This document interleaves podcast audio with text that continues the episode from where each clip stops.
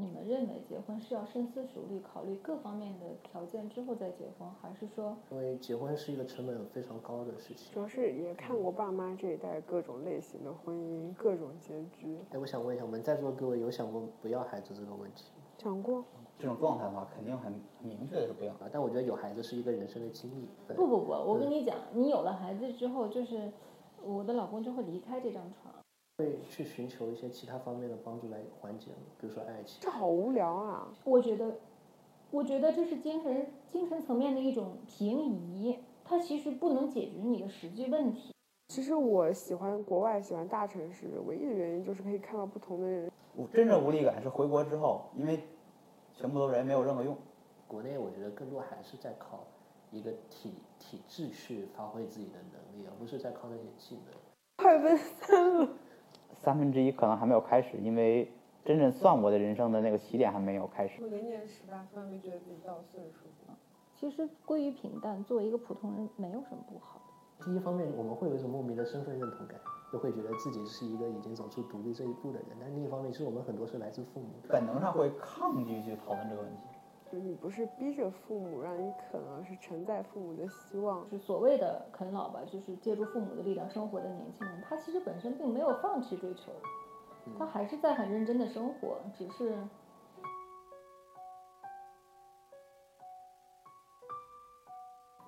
大家好，欢迎收听前三分之一人生。啊，今天请到的嘉宾有来自某官媒的猪猪老师，Hello，大家好，我也特别荣幸能够参与到《王的男人和女人们》的这样的一个节目里面。以及我们美丽的于小姐和美丽的，你要用化名吗？等人。哦，不好意思，把你名字说出来了。美遍丽的重新来了美不哦，这个节目当时我做是因为觉得可能习惯生活中有很多的重复感，然后我会觉得这个跟我之前的体验不一样，然后所以说想要有一个节目能把这些重复感记下来，希望大家能聊聊自己的前三分之一的人生，或者说是自己身边的讲到说，你说其实当你意识到这个人生开始重复的时候，可能人生进入到三分之一。其实我我感觉是这样子的，就是，嗯，我可能年纪稍微大一些，但是我想说，在我年轻的时候，我觉得重复是一种很无趣的人生。嗯，我一直觉得重复是一件最没有价值的状态。我希望能够做一些与众不同的事情。我想可能每一个年轻人都有过，对吧？嗯但是可能现在更多的年轻人，他想追求的是一种稳定，和我那个时候的感觉也不是特别一样。他可能在这种稳稳定和让自己有价值当中，比我们那个时候更彷徨。这是我观察到的一个现象。那个时候好像就是总要做出一些与众不同的事情，是我们一个好像唯一的追求。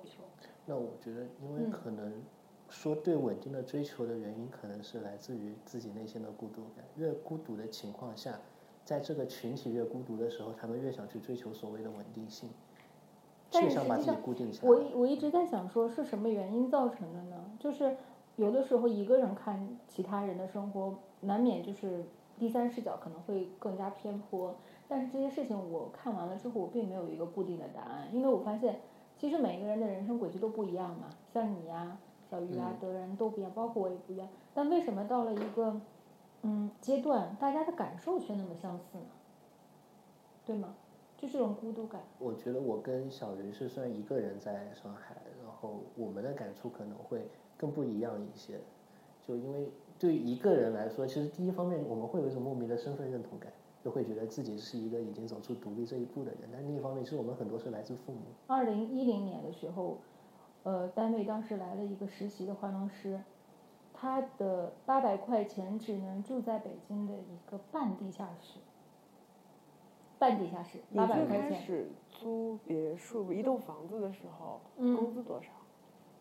我当时在北京的话，我一千两百块钱可以和别人合租一套房子，每人出六百元。在几几年的时候，是在零五年、零四年那个那个时候，我是想说，刚毕业的学生可能没有要求我要住多豪华的房子，最起码有一个地面空间给我住，哪怕是一个开间哈。那如果说我在设想，假设我是现在一个刚刚毕业的学生，我无论在老家也好，在学校也好，我其实住的就是不管大还是小，它是一个正常的房子或者是公寓。但是我毕业出来第一件事情要住在一个半地下室，首先我的心理上是无法接受的，对吧那这？样会去寻求一些其他方面的帮助来缓解吗？比如说爱情。我觉得，我觉得这是精神精神层面的一种平移，它其实不能解决你的实际问题。就像为什么我在做这档播客，嗯，就是其实我觉得还是需要，就是就像你说的，呃，是否依赖父母？我觉得依赖父母这是一个客观现实，但是如果你在这件事情上又同时产生了一些心理负担，我觉得其实对年轻人本身是没有帮助的。那既然现实情况要求你在现阶段，呃，需要借助一下父母的力量，我觉得最起码你不放弃自己努力的这样的一个大方向，适度的在短时间内借助一下父母的力量，我觉得未尝不可。对这个问题，因为嗯朱老师跟我们两个年龄差距比较大嘛，嗯。然后我们实际上就是本能上会抗拒去讨论这个问题，因为嗯，嗯，不是，我我是想，我其实我很想知道的是，我那个时候对于啃老内心其实是比较，我跟我现在的想法差不多，我从来没有排斥过啃老，但是我周围有很多人，他们很很抗拒啃老，就比如说他会觉得自己没有本事，会在精神上再给自己一种自虐的啊，感觉。这方面我就是啃得很心安理得的。对我，我跟我跟不是小鱼这么说，我觉得是一种自嘲啊，不是说是就是他会觉得这是一种现阶段最科学的方式，因为就像我刚才说的，是的我没有办法完全不求助于父因为我母，觉得那么现在可能大家都还是蛮讲究利益最大化的，因为大家可能总的来说都知道钱应该用在刀刃上，用在买房上，要用在结婚上，然后很就是说在这样利益最大化的驱使下，反而现阶段啃老反而是一个最合适的选择，相比说比如说一直租房，一直租车牌，一直租各种东西，除了这个行为本身，我觉得我身边很多就是所谓的啃老吧，就是借助父母的力量生活的年轻人，他其实本身并没有放弃追求，他还是在很认真的生活，只是嗯无奈之举吧。嗯，包括其实啃老这个举动也是，就是你不是逼着父母让你啃，而是承载父母的希望。比如说我爸妈希望我在上海，那我在这里，我工资只有这些。他你怎么能下次买做的就房了，我，能去你家做客吗你？可以去我家玩剧本杀。你现在打算买房是多少钱？预算预算？预算我现在属于低积分状态，所以金就金额已经不考虑了，只要能让我买得到，明白。听起来很好，不是是就是能选择的非常少，贵的我也买不了，贵的都是嗯高积分的人去投资的，特别便宜的也不行，他们也是就是一些改善的呀，像虹桥啊、那有没有啊。哪个 moment 觉得可能换一个城市是更好的选择？每天都在想啊，就想为什么不回杭州呢？但实际上我觉得你们能在这个阶段想在这儿在那儿，也是一种幸福的感觉。就可以选嗯择。对有的选其实是一种挺幸福的感觉。嗯，这点我觉得朱老师说到我心上了。就我经常最感激我父母的就是给了我一些选择的权利。这是我对年轻人的一个一个一个感受。其实我最大的感觉就是，我觉得现在的年轻人特别特别的不容易。就是嗯那个时候，如果说我能够找到一个月薪三四千块钱的工资，我能够覆盖掉我的那个房租。但现在你刚毕业的时候，大部分人，我说大部分人啊，不不是说那种有那些刚毕业的孩子，嗯他们的收入也会很高。但其实，在大城市、一线城市，我们知道这个房租动辄就是五六千块钱、四五千块钱，对吧？嗯除非和别人合租吧。你的这种转化的成本是比较高的，不像是以前，我想要呃依赖父母和不依赖父母，取决于我对生活的品质要求。我要求的低一点，我就可以不依赖；我要求的高一点，就可以依赖。但是现在是基本上不能说全部，大部分的孩子他还是没有办法让自己在工作的刚开始那几年脱离完全脱离父母的帮助，这不太现实的。其实现在还又发出一个问题，我觉得是年轻人对钱其实越来越看得更很重，不只是重，以前是重，而且还想掩饰掉，但是现在是就是很直接的看重，因为现在大家都其实快三十了，就快奔三的人总是在考虑结婚。不好意思，我看到表情我看到你的表情什么叫快奔三了？啊！我快奔三了，你还差那么临门一脚。谢谢你。然后大家其实在考虑，就是虽然说可能大家不一定都有一个稳定的对象，但结婚很可能是一个刹那之间的事情。我觉得，嗯，尤其对的。然后尤其是等到三十多岁，其实大家都着急了以后，真的是就是我想说，在你们的心里面，嗯，你们认为结婚是要深思熟虑，考虑各方面的条件之后再结婚，还是说，只是我这个相处的这个感觉，比如说有一个这种心情的舒适程度，让我想要进入婚姻当中，是一种冲动，还是一种深思熟虑的结果呢？我觉得都会占一些，就是一定是有冲动才会去接触，但做这个事情肯定是要深深思熟虑过的。嗯，因为结婚是一个成本非常高的事情。主要是也看过爸妈这一代各种类型的婚姻，各种结局，就会想很多。女孩子可能会更感性一点，但男对男孩子来说，就是说喜欢的比例可能会更重一点，就是说冲动的比例会重一点。就是深思熟虑一定是存在的，但是对于不同性别来说是存在一个比例的差别的，我觉得是。这其实我要提到一点，你刚开始说是在大城市有孤独感，嗯我是有无力感。嗯，出了校门之后，就发现自己好像不像自己想的一样能做很多事情，包括工作、生活、谈恋爱都是。就很多事情不是照着你想的方向去发展的，而且你也改变不了它。嗯小鱼是被生活被，生活推着走。小鱼是本科跟硕士都在国外读，都在杜伦，都在杜伦。那其实，在国外会感觉回国的时候有哪种感觉被放大了？是这样吗？那其实没有，在国外是有点孤独，但很自由。我觉得这点德人应该有很大的感触。嗯，这个我我比较惭愧，因为我去国外的时候，就是目标很明确，会会去想，我有一个东西要努力的话，那我就不会去想其他的东西，就是我就想所有科目都是 A，然后我就冲着这个去去做。我真正无力感是回国之后，因为全部都是 A，没有任何用，这个是真正的无力感。德人的专业是博物馆学，对，那其实国内的博物馆，我觉得跟国外差别还是蛮大的。对尤其是现在出国很难，有出国的成本非常高，那会有那种很强烈的落差感，就是呃，它因为始终还是，就是因为文化上的差异，政治体啊，这个可能比较敏感，就是呃国家本身层面上的一些差异吧。我们运行，呃很多机构都不一样，在文化这块儿，当然也是文化机构的运行模式也是不一样的。也就说你已经跟他和解了。呃，怎么说呢？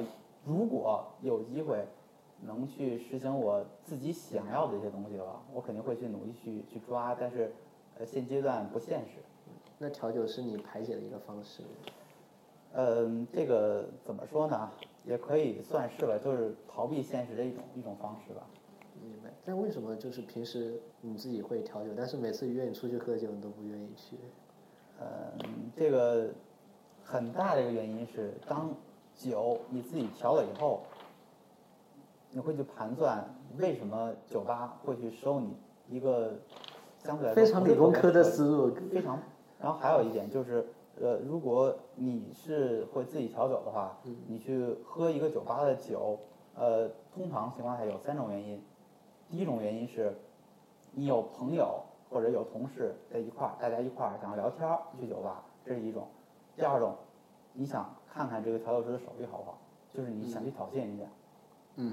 你是说你吗？就是就是你，啊就同行同行之间的友好友好比哦赛也就是说，他有这个技能之后，他去酒吧，要么就会有第是二种诉求社交需求，或者是氛围需求，或者是他有技能需求呀，嗯，他有这种技能。第三种是所谓的情感需求了吗就是去学，就是当你知道哇，你说日本一个特别有名的调酒师跑到嗯上海来了，他自己开一家店，那你得去看看他有什么样的本事。那德人不会有情感方面的需求吗？只是说到那边去听别人的故事之类的。呃，我我倒不是特别喜欢这样的酒吧，我就是就是我是一个特别喜欢观察别人在做什么的一个人，因为呃，我喜欢在调酒师是我不给你酒单，我只是看你这个人的状态、你的装扮，我就知道你想需要什么样口味的、什么什么样装饰、什么样色彩的一种鸡尾酒，给你端出来，这一杯就是属于你的这一杯酒，然后这个很有我们意思我们之间可以产生一个很强的联系。可以在这样的一个场里面喝着点儿酒，可能能聊点儿东西。那德德，你给妈妈调酒也是这样，就是你会根据妈妈的状态来进行这样一些。这这个倒不会，我妈倒是更像是侍酒侍酒员的这么一个一个角色啊，就就是像给妈妈调就，跟我们给妈妈，因为我不太清楚，可能跟我给我妈做了一顿早餐一样的感觉。呃，这个可能还不太一样，因为最开始是因为我知道我妈不怎么喝酒嘛，然后那我就自己自己调，我也没有说让她喝怎么样，但是呃，确实是就是我刚开始调的酒，从色彩呀、包括气味方面很吸引她，她会她会想要去尝，然后尝了一口以后就会觉得嗯，这个没有什么酒精味道，它也很好喝，然后他咣咣咣咣就喝完了，然后就说那妈妈之前会喝酒吗？其实就是其实就是女生看好看的试一下，嗯。然后那种人可能不太喜欢喝酒，但是这个饮料它没有什么酒味，先啊喝。那我们进入下一个话题，亲密关系之后有个孩子会意味着什么？我觉得这个问题得由我们向朱老师来提问吧，就是因为朱老师可能有很多想讲的东西。我的状态比较特殊，因为亲密关系，我觉得正常来讲都有一种怎么讲，从一开始大家的那种彼此试探，然后带点儿青涩，然后欲擒故纵，都会从这样的一种状态当中慢慢的双向奔赴，然后慢慢的归于平淡，对吧？然后最后可能就是另外的一种生中间还可能会有断和，对，是会有的。嗯，那么你再在嗯再再往上面一层关系走的话，要不然就是一种精神层面的契合。我觉得这是一种很理想的状态，嗯也是一个很完美的状态。大部分都是归于平淡。这种平淡怎么说呢？无法用言语来说明。但是作为我来讲，我觉得我的体会是，这个关系的走向和有没有孩子没有任何的没有任何的关系。我觉得孩子可能对这种可能会有一个加速的过程，它不会怎么说，它不会影响这个过程。你明白吗？但我是觉得亲密关系可能是两个人躺在一张床上，然后男生讲故事给女生听，女生可能会搂着睡一个觉，但是一旦中间 加入了一个人，变成三个人躺在了，不不不，我跟你讲，你有了孩子之后，就是我的老公就会离开这张床，就是这个床就还是两个人的床，但是对这个床上只有我和我的孩子，好现实，对，是这样的。但是也很难想。对，但实际上，如果没有这个孩子，四十岁以后，也可能会面临各睡各的这样的一个问题。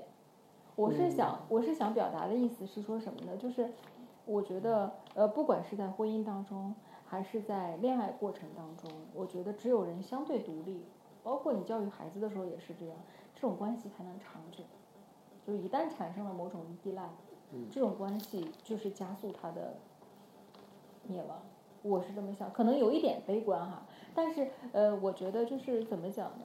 这个东西可能就比较宽泛了，不光是亲密关系，朋友也好，呃，恋人也好，包括亲子关系也好，我觉得学会最早学会精神独立，精神独立啊，嗯，我觉得是这种关系能够长久健康发展的一个基础。哎，我想问一下，我们在座各位有想过不要孩子这个问题吗？讲过，你们基于啥原因啊？现在很多人都不想要孩子，女生考虑这个就原因多了。原因太多了。首先是生育对女生身体的伤害，嗯，非常的多，各种各样的副作用，还有精神上面什么产后抑郁啦，身体上面，以前看过什么呃漏尿啦、留疤啦，然后呃什么这已经算正常的了。侧弯我就就我们见过的这些算正常的，其实还有更严重的问题。对，还有偏瘫的。最近我上周回安吉，然后一个大新闻就是产妇生产之后，在床上跟医生说她想要睡一会儿，然后再也没醒过来。送到杭州医院之后，说是已经休克了，休克以后抢救回来就，之前是跳芭蕾舞的，现在瘫痪了。是一个很大的牺牲。我觉得要孩子是一个生理和心理层面都需要做好充足其实我觉得人都是趋利。避害的。现在的人，我觉得不要孩子，就是因为弊大于利。而且我觉得我的基因没有优秀到必须得传承下去。嗯，说的这个点好像对于男生来说其实是经常会考虑的一个。我就是主要是在想两个事情嘛，从我个人的角度嘛，去反去那个映射这个事情的话，我是觉得第一个，我们能给下一下一辈带来什么？第二个，我们想要从下一辈身上得到什么？但是结论呢？我很想知道呀。就是打个比方，就是人一旦你想明白或者大概想明白这个问题，你就会做出一个决定，要或不要，对吧？对对。嗯。我这个只能是一个动态的东西，因为怎么说呢？就是如果是以我现在这种这种观念的话，就是这种状态的话，肯定很明确的是不要。但我觉得有孩子是一个人生的经历，就他一定会给我的人生带来一些新的创作的灵感，因为因为我觉得很多很多优秀的作品。都是要父母才能，就是有父母这个身份，你才能去写出来的。就是说，这个是观察别人观察不到的。然后，我觉得这是一个刺激我想要孩子的点。当然，到现在我也有一些动摇吧。既然说到孩子，我觉得就是因为决定孩子的基础是物质嘛。然后，虽然我们现在可能还没有到一个可以去赢得那么多物质的状态，但是已经有同龄人可以了。有些人已经自由了，但也有一些进去了。啊，就我记得于总好像跟我说过一个换汇老哥的故事。对，是我高中同学，他是进去了出来了，现在又自由了。嗯，高中的时候是跟我一起在上海读国际高中，他本科去了 IC，大二的时候那是很优秀学霸，非常优秀，大概是我们那个班最聪明的一个人，可能平均智商不高吧，不好意思，然后。呃，大二的时候说谈个女朋友，然后突然女生就怀孕了，就当时在我们的校友群里面还闹得挺大，大家都在疯狂吃瓜。然后之后他突然就没什么声音了。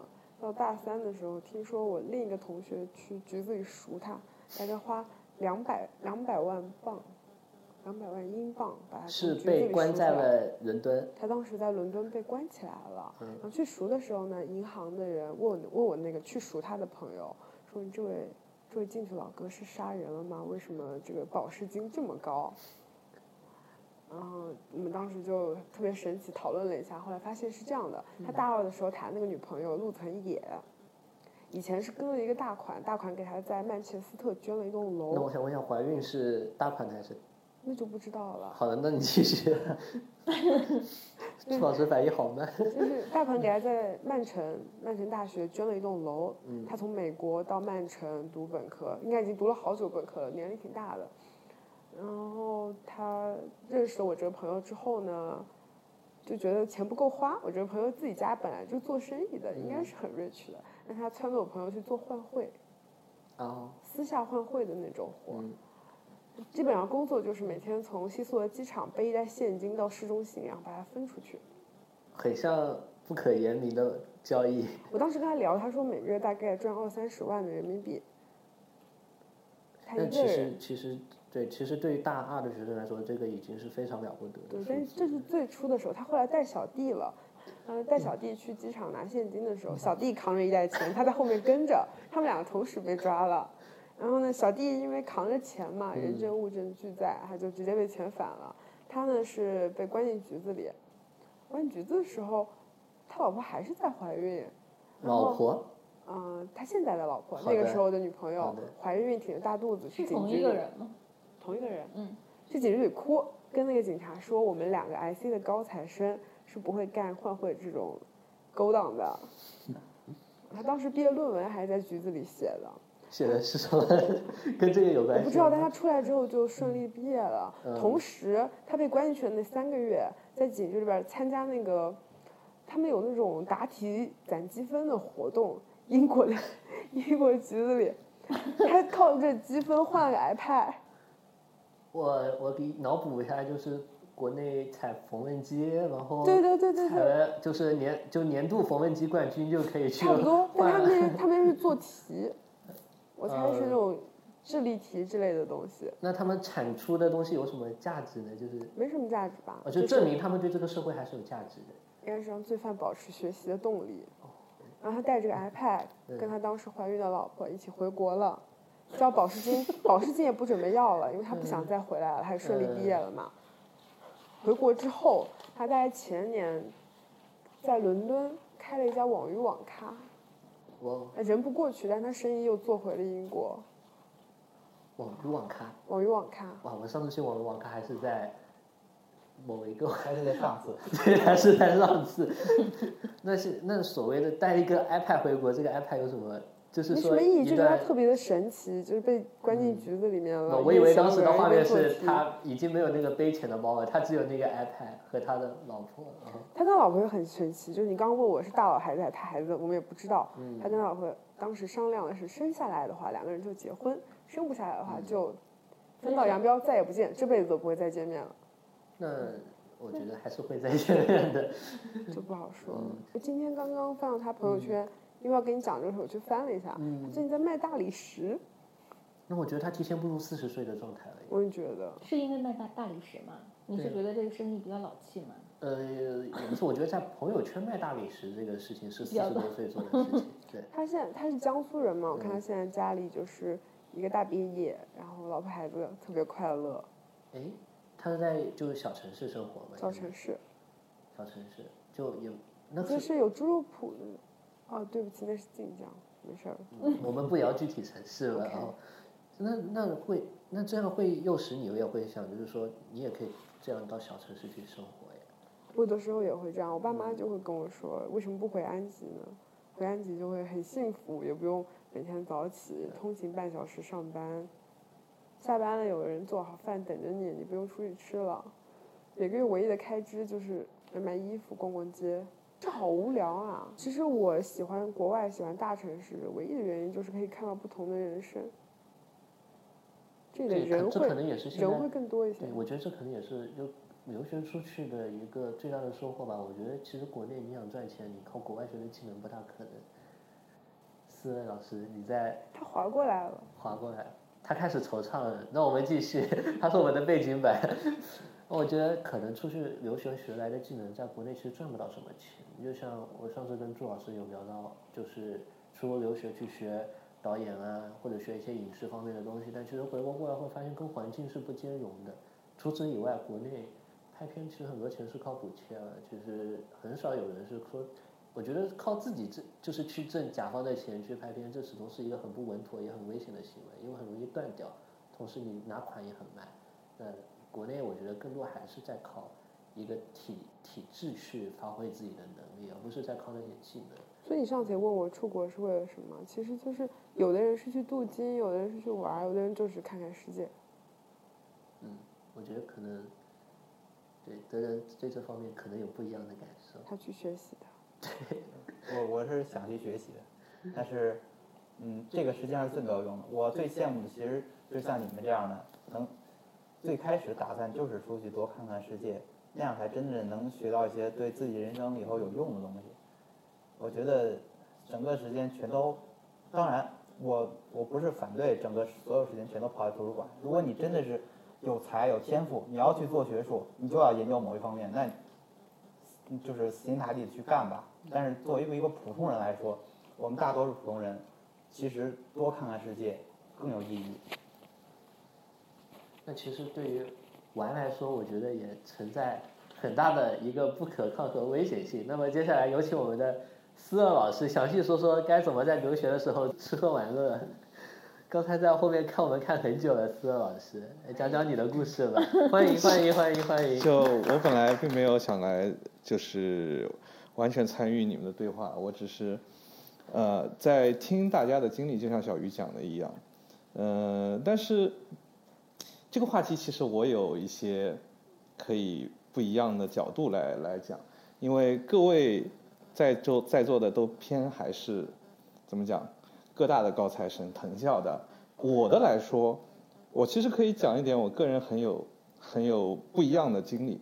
我那时候去去国呃美国念书，有一点偏向于是，就是不想在国内工作，就是为了逃避当时工作的状时在国内做的。是什么工作？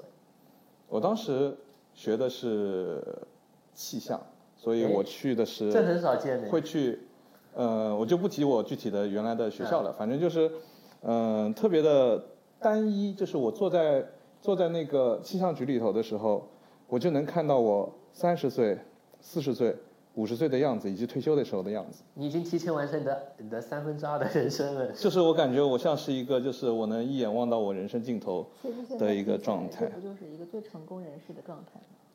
看大家的价值参考坐标系的不同吧，我觉得这个，但是呃，那时候我最大的本事就是逃避，就是我能去为了逃避去想一些新的办法，所以我当时说，嗯，我既然大学本科也念的不是我想学的专业，我最后进的也不是我想做的事情，嗯，甚至开玩笑，我不知道我想做什么，所以我那时候去说的是。我不管怎么样，我要出去看一看，我要出去看一看，然后去重新，我甚至是大学毕业了以后重新去考的托福，去去去考的考的 GMAT，然后出去念的研究生，念的研究 GMAT 去念的商金融方向的吗？对，从呃念的也不是什么呃，有啦，我们嗯。因为我们那个我们那个专业有，因为我们数学还念的还比较多，所以就是，嗯、基本上数学的底子还行，所以就是去，但是没有升到很好的学校，因为人家会说，你为什么会跨这么大的学校，呃，专专业的方向，然后加上本科的时候就天天是玩，所以 GPA 也没有准备特别好，就是是一个这是一个特别没有计划性的一个事情，所以，呃，当然结果不太好。呃，回过头来两年多，我觉得出去还是不一样。如果我当时就坐在气象局里面，就那个，当然有的时候衡量你的成本，衡量你的不管是时间成本也好，经济成本也好，你会觉得啊，站在一个特别功利的角度上来说，不知道这一切回不回的，值不值得来。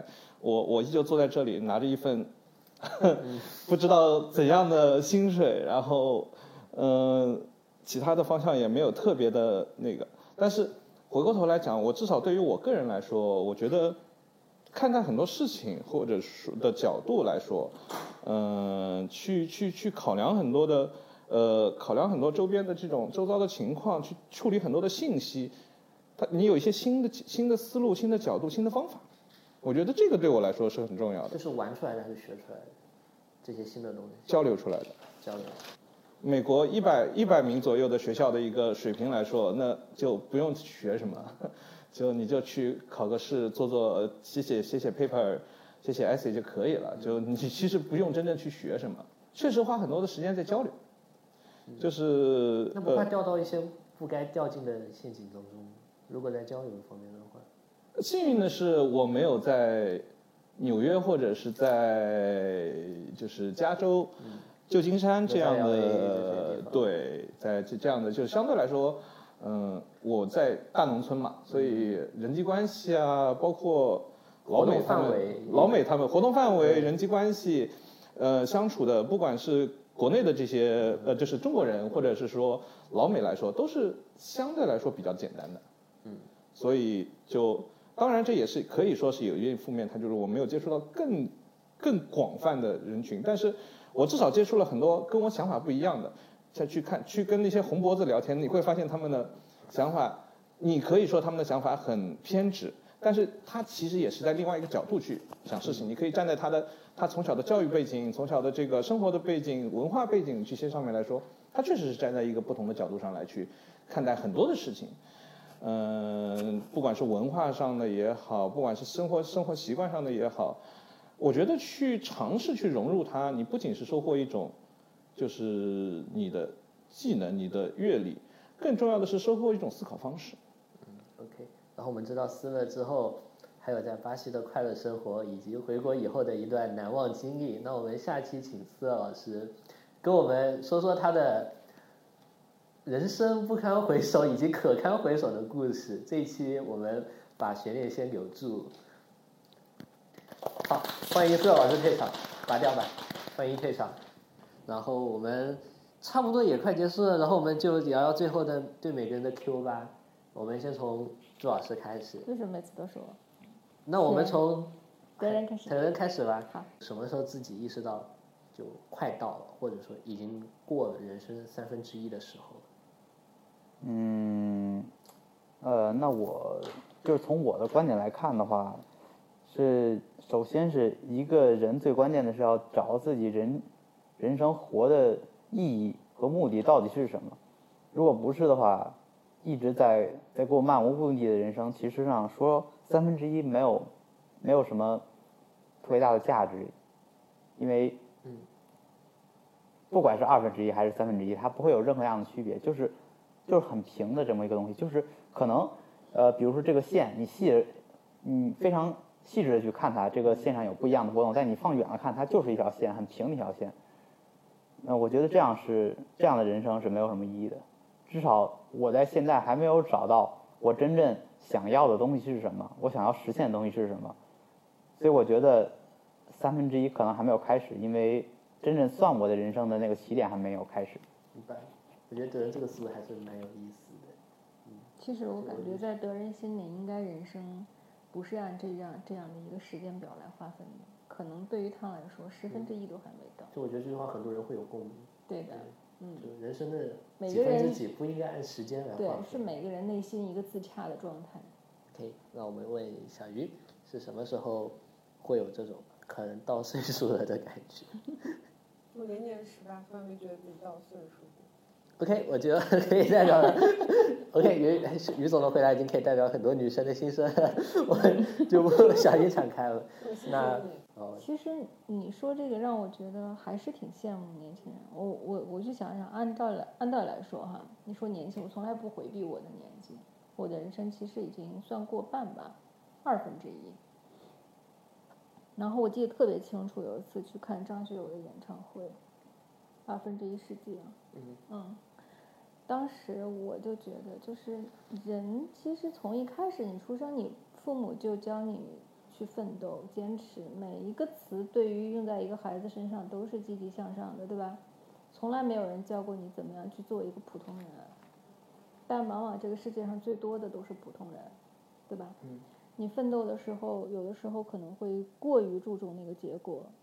那我现在去想，我人生过半的前二分之一，我错过的最多的不是奋斗的这个过程啊，我错过的是我在奋斗的过程当中，激自己或者是被父母激的过程，我错过了很多风景，比如说，嗯，家人的离去，家人离去这件事情，你就会觉得，哎呀，不是说你对他不好，或者说你没有听他的话，或者你跟他犟嘴，都不是，是你根本就不记得，你会错过很多跟他相处的细节。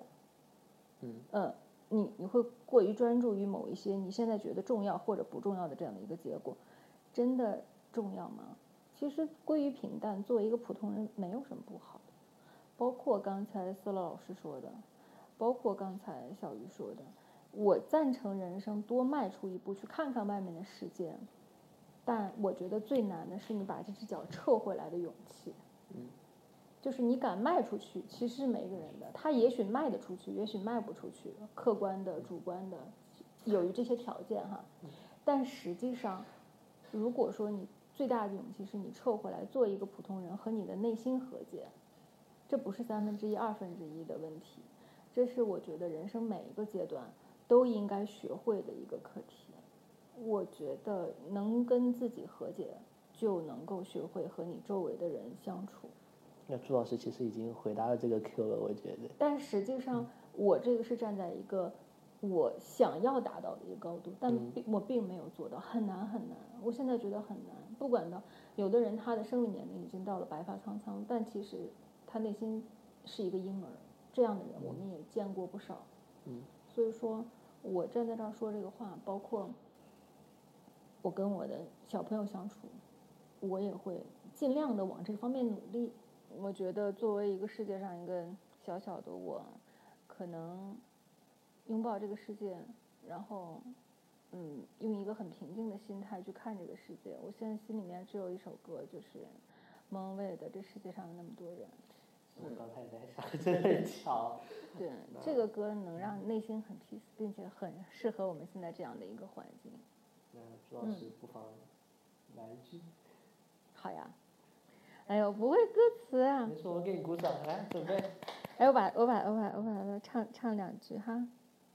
这世界有那么多人，人群里藏着一扇门，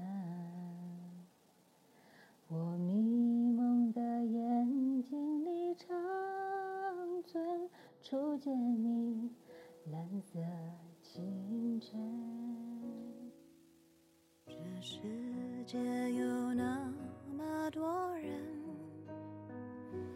多幸运，我有个我们。这悠长命运中的车。